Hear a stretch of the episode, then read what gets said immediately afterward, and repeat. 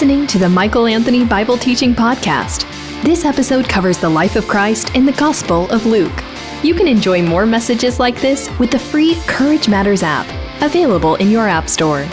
If you'd like to request Michael for an interview, guest appearance, or as a keynote speaker for your event, click the Invite tab on the Courage Matters app or on CourageMatters.com.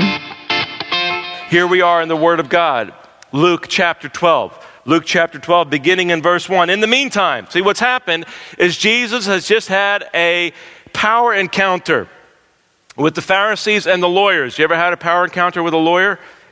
Might be in your future.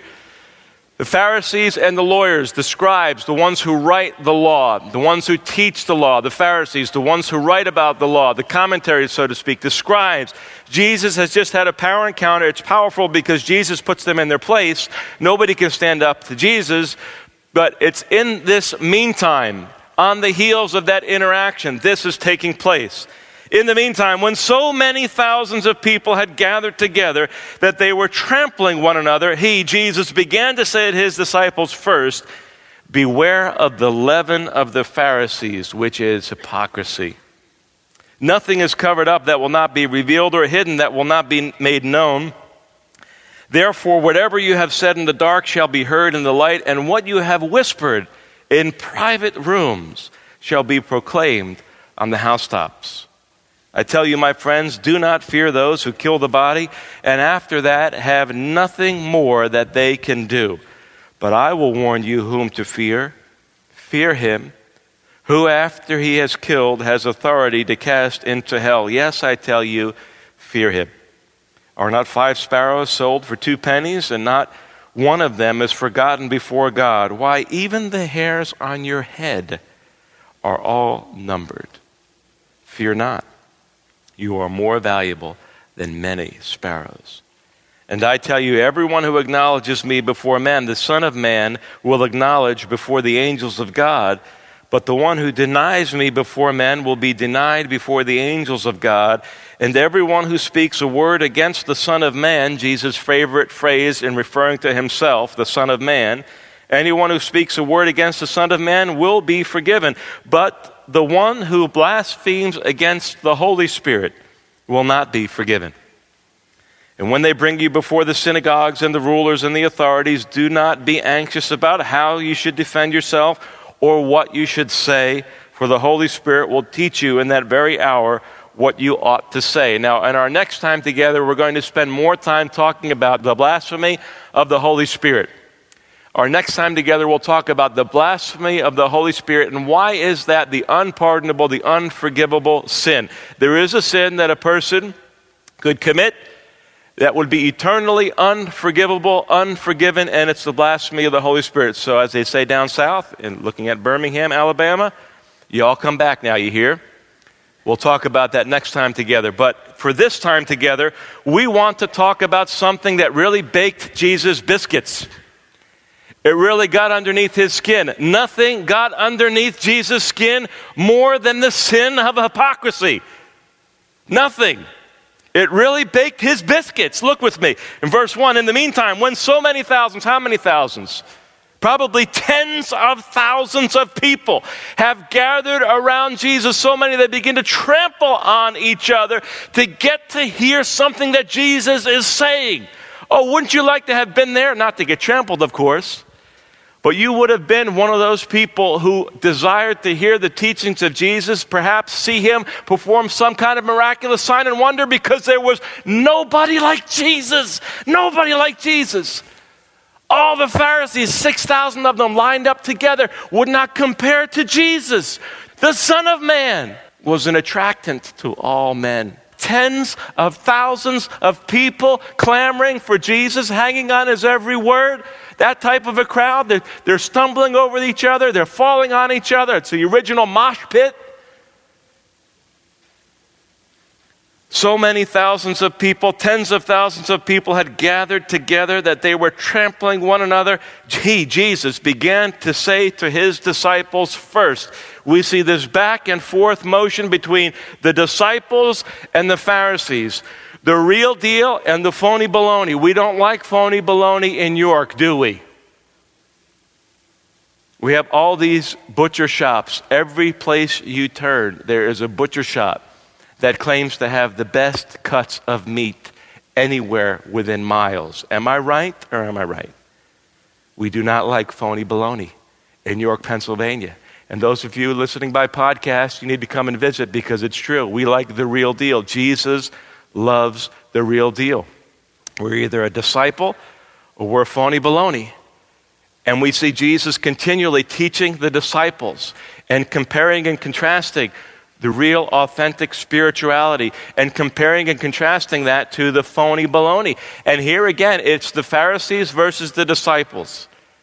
It's Jesus, the teacher of teachers, the King of kings, the Lord of lords, versus the posers and the play actors, those who pretend to be the real deal, those in a position of leadership, in a position of influence who are blowing it. You know what a disciple is? A disciple is somebody who truly, really loves God deeply in a deepening pursuit of your life. A disciple is somebody who truly, really loves God.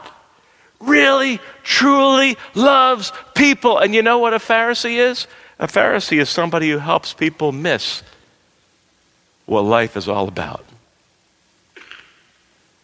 Jesus first says to the disciples, amidst all of these, these thousands of people clamoring for his attention, clamoring to get in within earshot of Jesus, to hang on his words, and Jesus says to the disciples, Beware, watch out, be careful, be on guard against the yeast or the leaven of the Pharisees, which is hypocrisy. The yeast or the leaven of the Pharisees, which is hypocrisy. In Exodus chapter 13, the original Passover, they're to eat unleavened bread for a whole week long.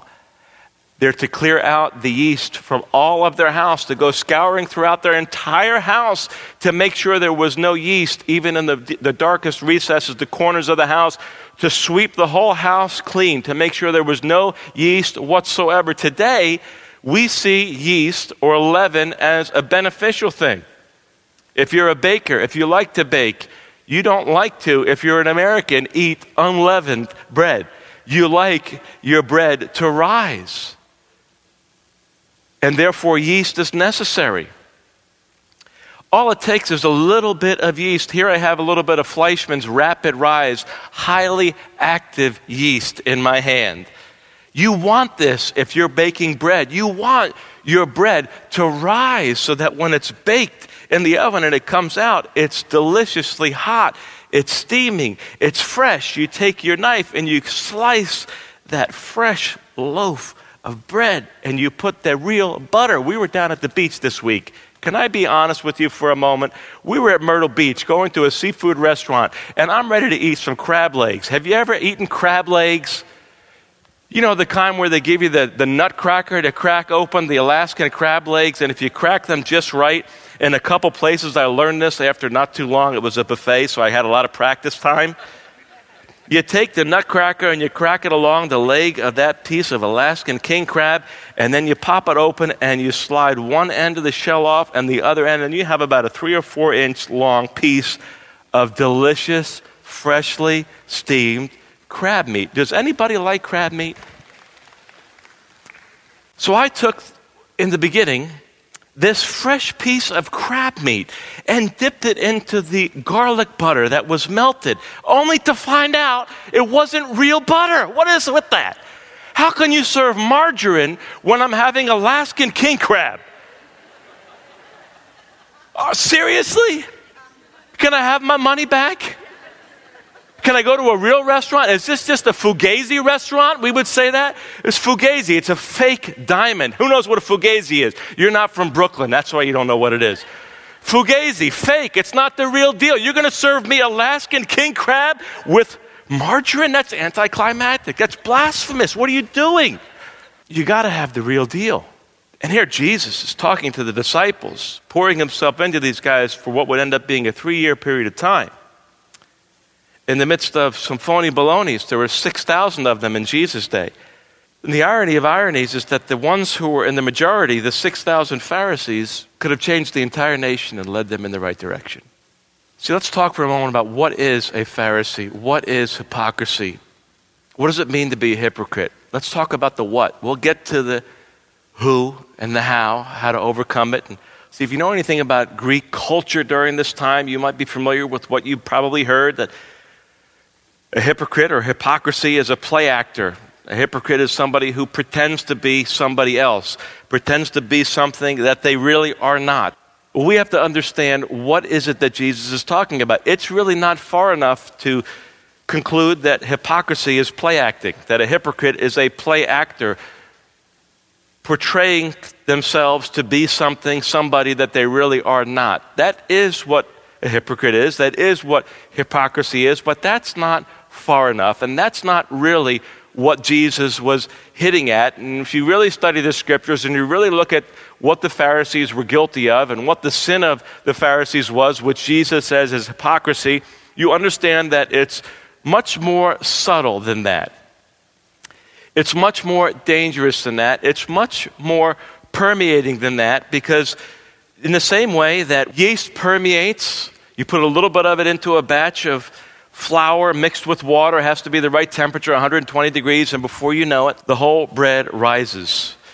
The yeast is outnumbered by the quantity of flour, but that's no obstacle for the yeast. Eventually, it will permeate everything, overtake it, and cause a reaction. You know, a Pharisee is somebody, a hypocrite is somebody, as Jesus helps us understand a Pharisee is a misguided, inept person in a leadership position who can do nothing more and nothing less than replicate. That's a mouthful, isn't it? Well, let's look at what I mean when I say that. A Pharisee is a misguided, inept person in a leadership position who can do nothing more and nothing less than replicate. Hypocrite is somebody who was misguided in understanding the purpose and the intention of God. Listen, the Pharisees were interested in getting people to behave in certain ways, to perform in certain ways, to focus on outward external appearance, observance of things.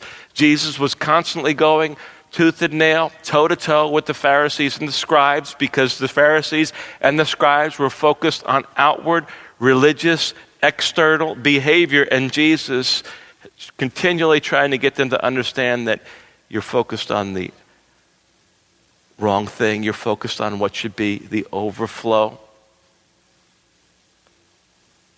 Because you know what piety is?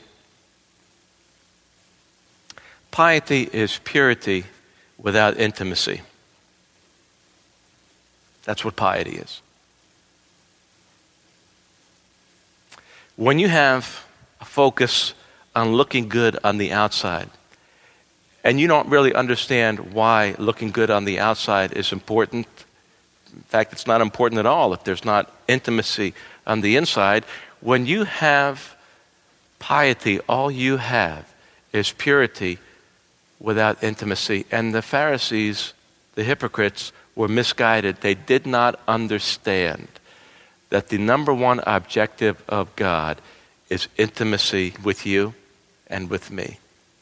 If you focus on purity without understanding that purity is not the real objective, but intimacy is the real objective, you're well on your way to becoming a Pharisee, well on your way to being a hypocrite, well on your way to embracing hypocrisy. See, it's incredibly dangerous. The Pharisees were hypocrites because they were misguided. They did not understand that the number one objective of God, the interest of God, the desire of God, is for intimacy with His creation. And you and me, as those who have been created, must understand that purity's purpose is intimacy with God. So the Pharisees were hypocrites because they were misguided. They were also inept. What do I mean by inept? They were ill qualified. They were uneducated. They were misdirected. They were inept in understanding that the purpose of all of Scripture All of Scripture is to lead people to the point of intimacy with God. Not just to get people to be, perform and behave in certain ways. The purpose of the Scriptures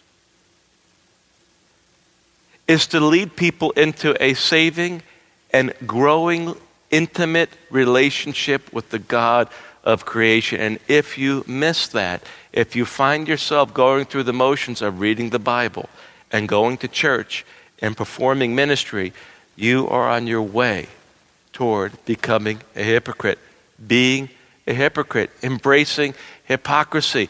It's not God's intention. See, the Pharisees were misguided. They did not understand the purpose of God in purity, which is intimacy. The Pharisees were inept because they did not understand that the purpose of Scripture was to lead people into an abiding, close relationship with God. That's the purpose of Scripture. It doesn't matter that we memorize Scripture, that we know Scripture, if we miss the God of the Scriptures in the process. God doesn't tell us to not do things and to do certain things just because He's interested in giving us a hula hoop. We have enough hula hoops that we have to jump through in life. The Scriptures teach us things about God because God has explained to us through His Word, the Bible, and might I add that there is no book like the Bible, no other book like the Bible. 66 books written by multiple authors over centuries of time, having a unified theme.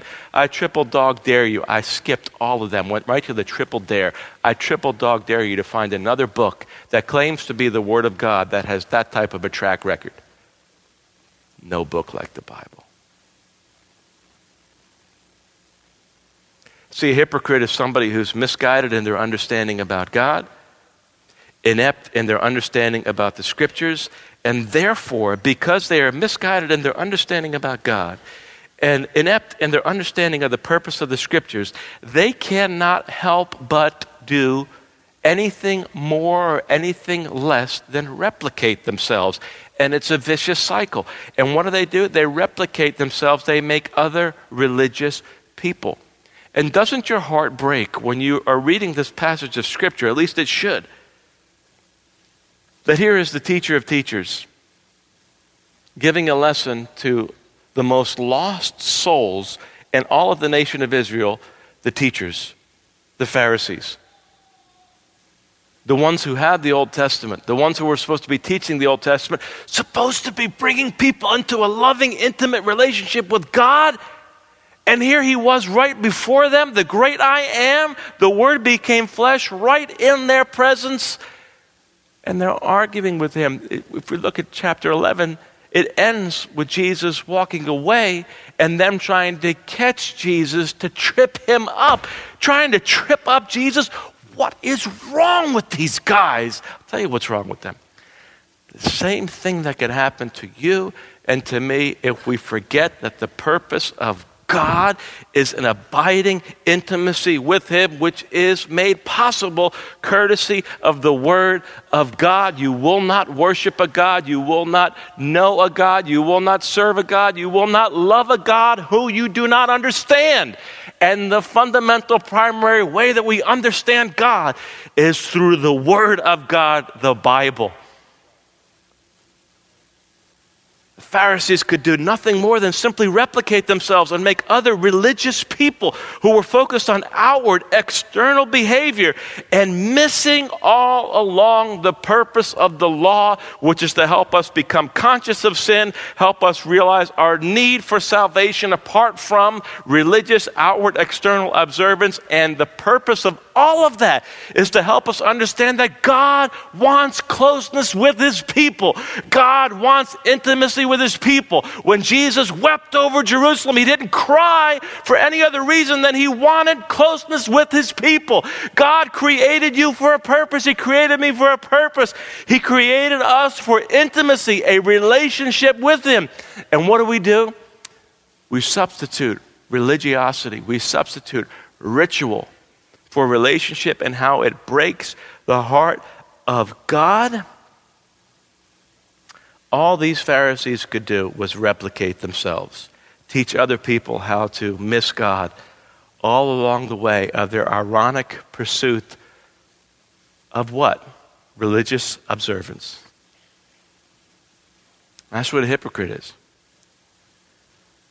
A hypocrite is somebody in a leadership position who misses the opportunity to bring people into a deepening relationship with God. That's what a spiritual hypocrite is.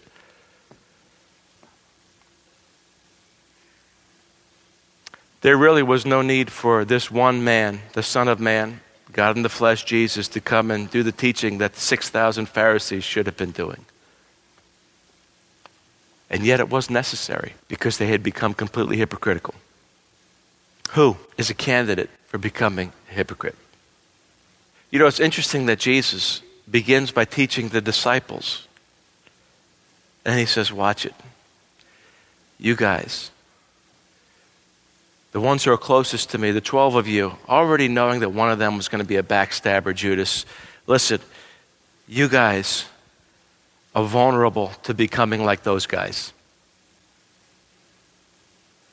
See, the more we know about God, the more dangerous it becomes that we become passionate about teaching other people to know about a God that we don't really know.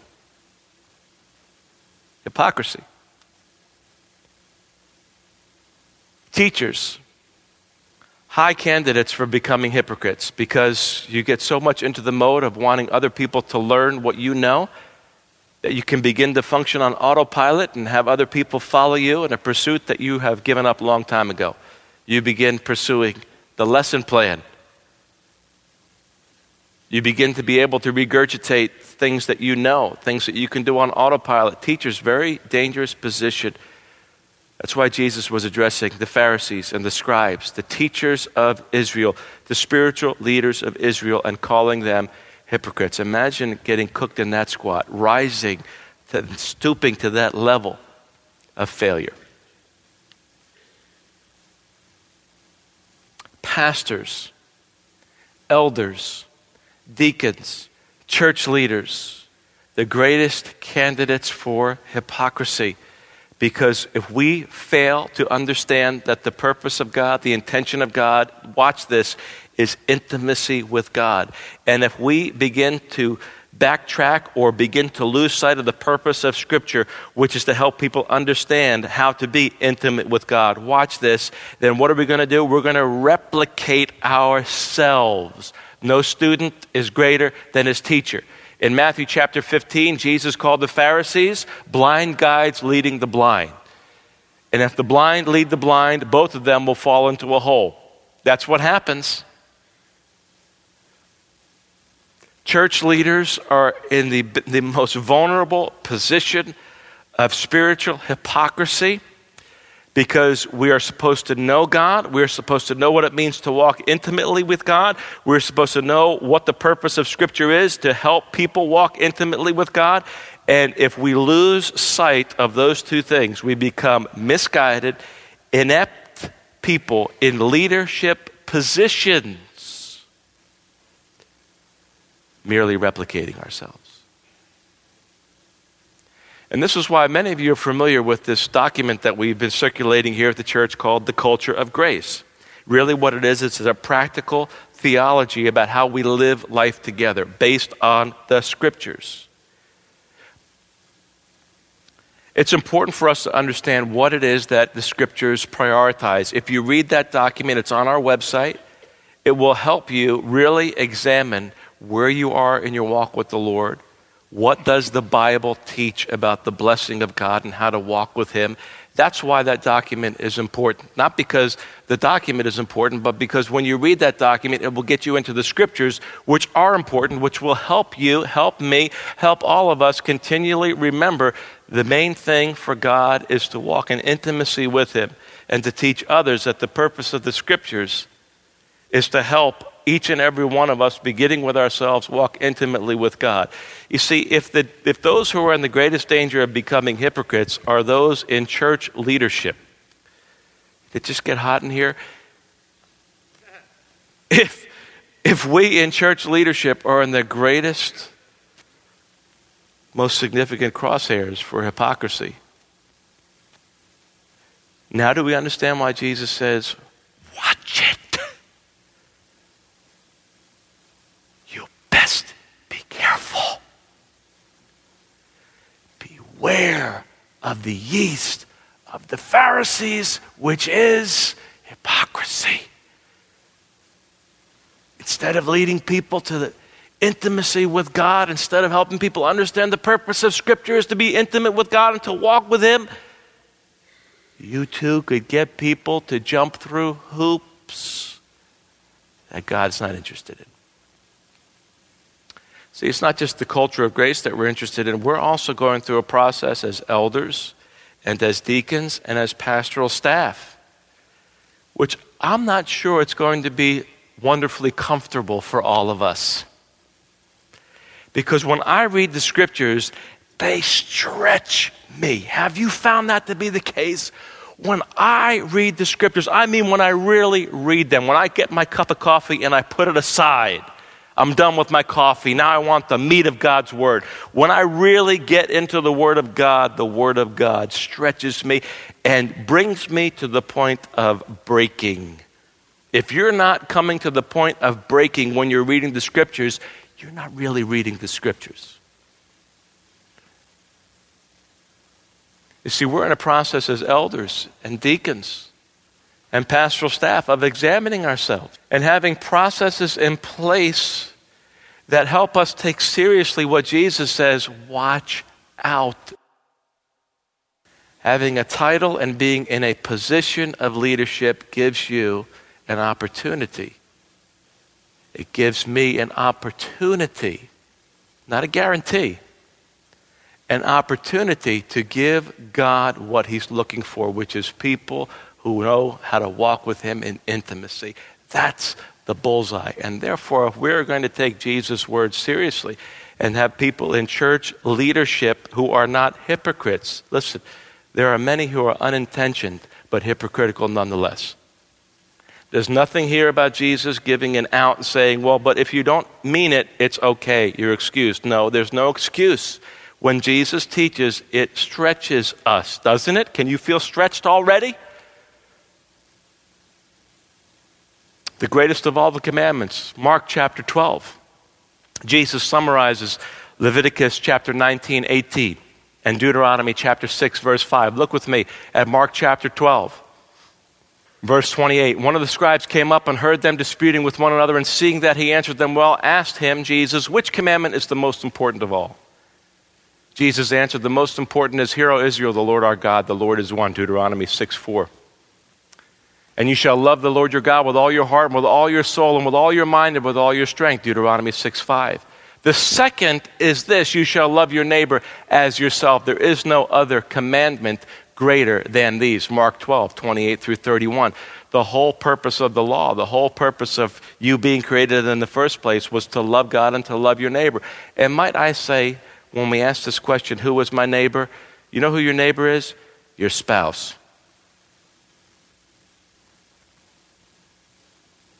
Your neighbor is your spouse.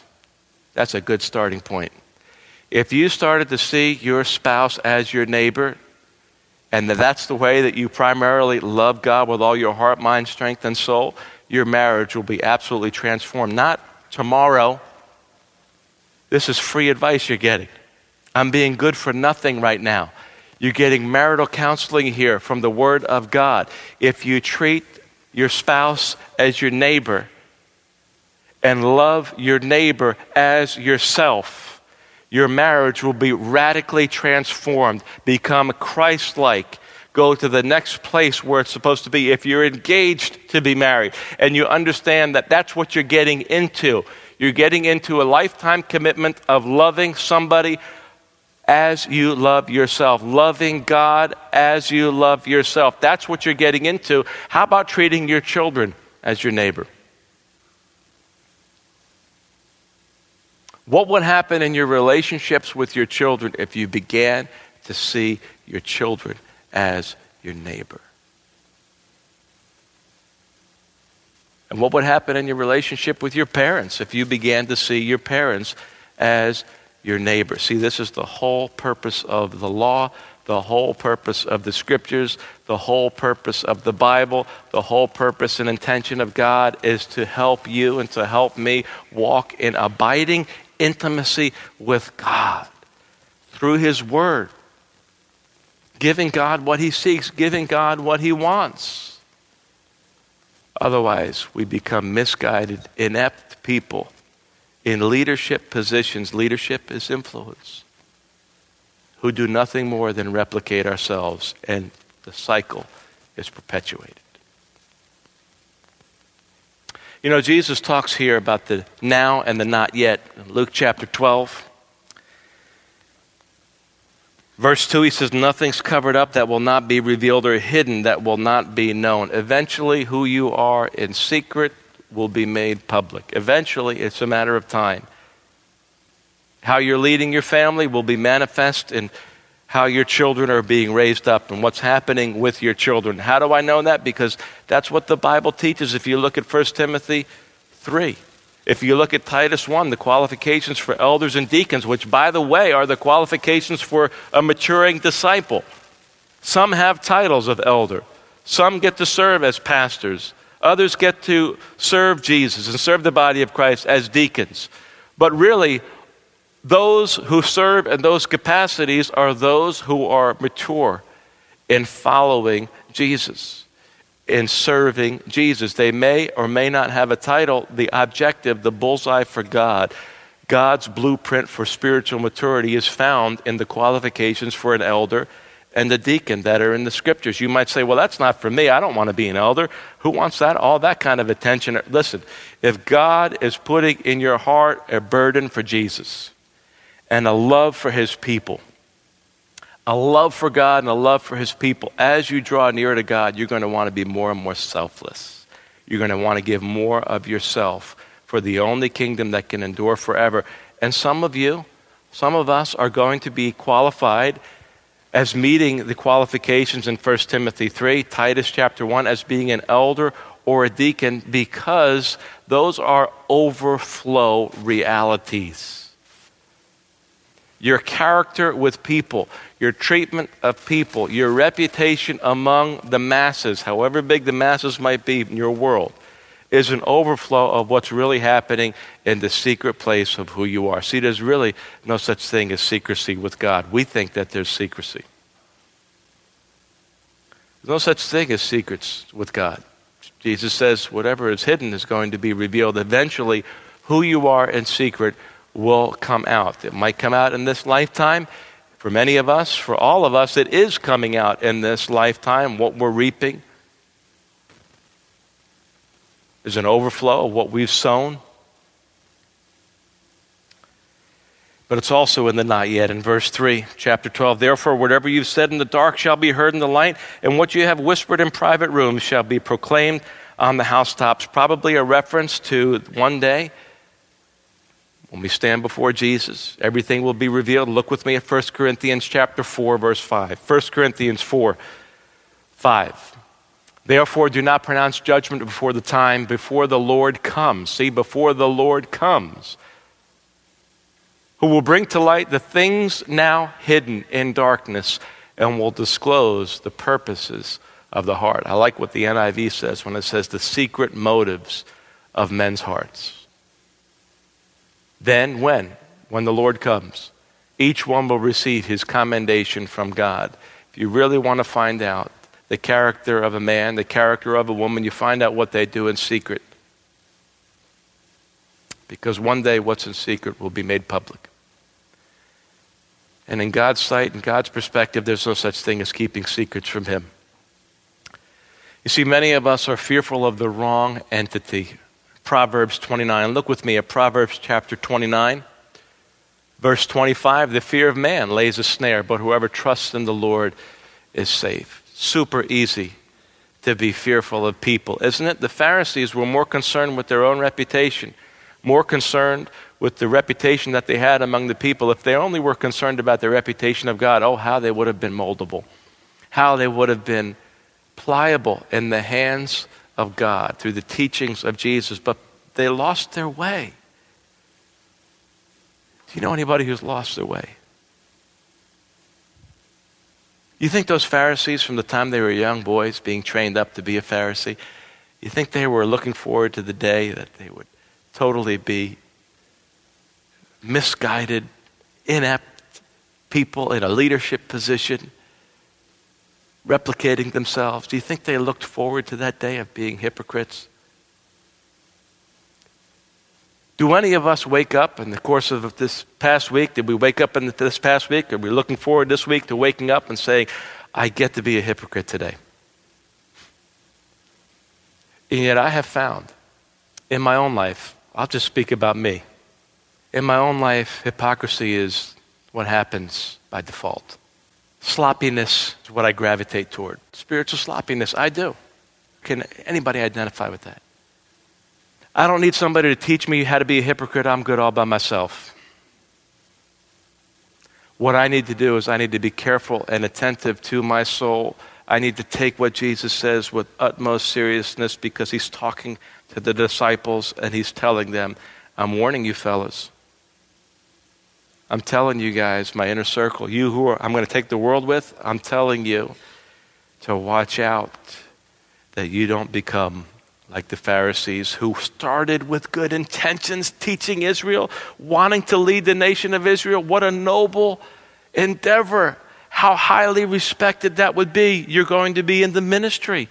You're going to serve people and lead people to do what? To be like you? See, that's what a disciple is. A disciple is somebody who leads people to the feet of Jesus.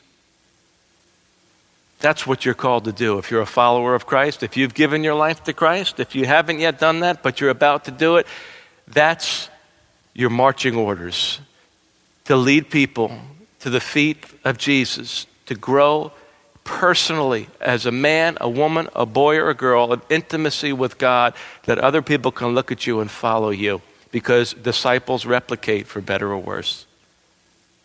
Pharisees replicated for worse. You know what I find interesting in this particular passage? If you turn with me to 2 Timothy chapter 3, 2 Timothy chapter 3, beginning in verse 1, is an amazing passage of scripture that I spend a lot of time meditating on this whole section. And I think you would do well to do the same thing because it ties in with this whole idea of becoming an unintentioned hypocrite. Verse 1 but understand this that in the last days there will come times of difficulty. For people will be lovers of self, lovers of money, proud, arrogant, abusive, disobedient to their parents, ungrateful, unholy. Sounds just like the world we live in today, doesn't it? Written 2,000 years ago.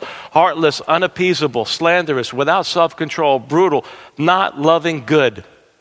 Treacherous, reckless, swollen with conceit, lovers of pleasure rather than lovers of God having the appearance of godliness, wait a second, but denying its power, avoid such people. Now, hold on a minute. Having an appearance of godliness, but denying its power, is the world interested in godliness? Is the world interested in having an appearance of God? No, they're not interested in that at all. That's not even on their radar. The world is not interested in looking godly, looking religious, looking pious. This particular passage of Scripture, I believe, is a warning to those in the house of God, those who know the Scriptures, those who have come to know Jesus as their Savior and Lord, those who've been brought up in the teachings of the Bible, that we could have an appearance of godliness but deny the power that comes with godliness. Avoid such people. Why? Because it's hypocrisy. The tendency of your life and mine is to gravitate toward hypocrisy. It's easy, it happens automatically. But the purpose and plan of God is to bring you into intimacy, not hypocrisy. The purpose and plan of God is to bring you into a knowledge of the scriptures which combat what would otherwise be an inept approach, an ignorant approach to why the Bible was given to us in the first place. Verse 6 For among them are those who creep into households and capture weak women burdened with sins and led astray by various passions, always learning and never able to arrive at a knowledge of the truth. Just as Jannes and Jambres opposed Moses, probably the magicians who did the counterfeit miracles when Moses was appearing before Pharaoh. So these men also opposed the truth, men corrupted in mind and disqualified regarding the faith. But they will not get very far, for their folly will be plain to all, as was that of those two men. There's nothing hidden that will not be revealed, Jesus says. What's been whispered in the rooms will be proclaimed on the mountaintops. Who you are in secret will one day be made public. In fact, who you are, who I am in secret, God already knows. There's no such thing as a secret before God. A Pharisee, a hypocrite, is a misguided, inept individual in a leadership position who does nothing more and nothing less than replicate those of us who know the Word of God, those of us who've been brought up in religious household, those of us who have been born again are in the greatest danger of the yeast, the leaven of the Pharisees, which is hypocrisy. We are in danger. If you know Jesus as your Savior, you are to guard, to be careful, to be on your alert, to always be vigilant, always be diligent to make sure that you don't become like the Pharisees and therefore end up being more pitied than any other people on the planet to be in a position of influence and to squander that influence to lead people to the wrong destination. Lord, help us. As a disciple of Jesus Christ, you are called to love Jesus, to know him intimately, and to lead people to that same Jesus who you say you know, whom you say you love, who I say I love, who I say I know, and anything less than that becomes hypocrisy. This is the purpose of an elder team. This is the purpose of a deacon team. This is the purpose of pastors in leadership. We are to do one thing and to excel in it, to lead people to an ever increasing intimacy with God through the knowledge of His Word. If we do anything other than that, we are hypocrites. We're misguided, inept people in a leadership position teaching others to do what we're doing, which others should not be doing at all. And what is the cure? What in the world is the cure for hypocrisy? What's the cure for being a hypocrite? Number one, perpetual, ongoing repentance.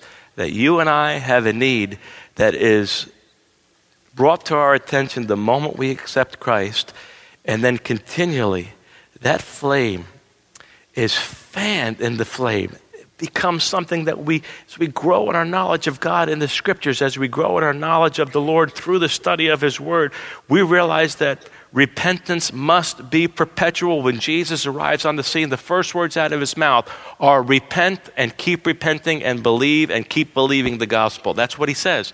Repent and keep repenting, believe and keep believing. None of us arrive the moment we get saved. We begin. And the cure for hypocrisy, the way to really beware of hypocrisy is perpetual repentance, studying the Word of God, understanding that it's not through the study of the Word of God that we become like God, it's through the humble study of the Word of God, through acknowledging that the Lord has given to us through His Word the Scriptures for the knowledge of Him and intimacy with Him. When we realize that and we walk in humility, we walk in repentance. That's the cure for Phariseeism. That's the cure for hypocrisy. It's the only one that I know of. Perpetual repentance, a humble study of the God's, of, of the Lord's word, and a continual embracing of humility day by day, moment by moment, or else we become misguided, inept people in leadership positions, only teaching other people to follow us when they should run. You've been listening to the Michael Anthony Bible Teaching Podcast. If you enjoyed this message, you'll love Michael Anthony's Courage Matters podcast where he focuses on leadership, relationships, and world events. To learn more, visit CourageMatters.com or download the free Courage Matters app. Interested in requesting Michael for an interview, guest appearance, or as a keynote speaker for your event? Click the Invite tab on the Courage Matters app or on CourageMatters.com. In the meantime, keep looking up. There's no place else worth looking.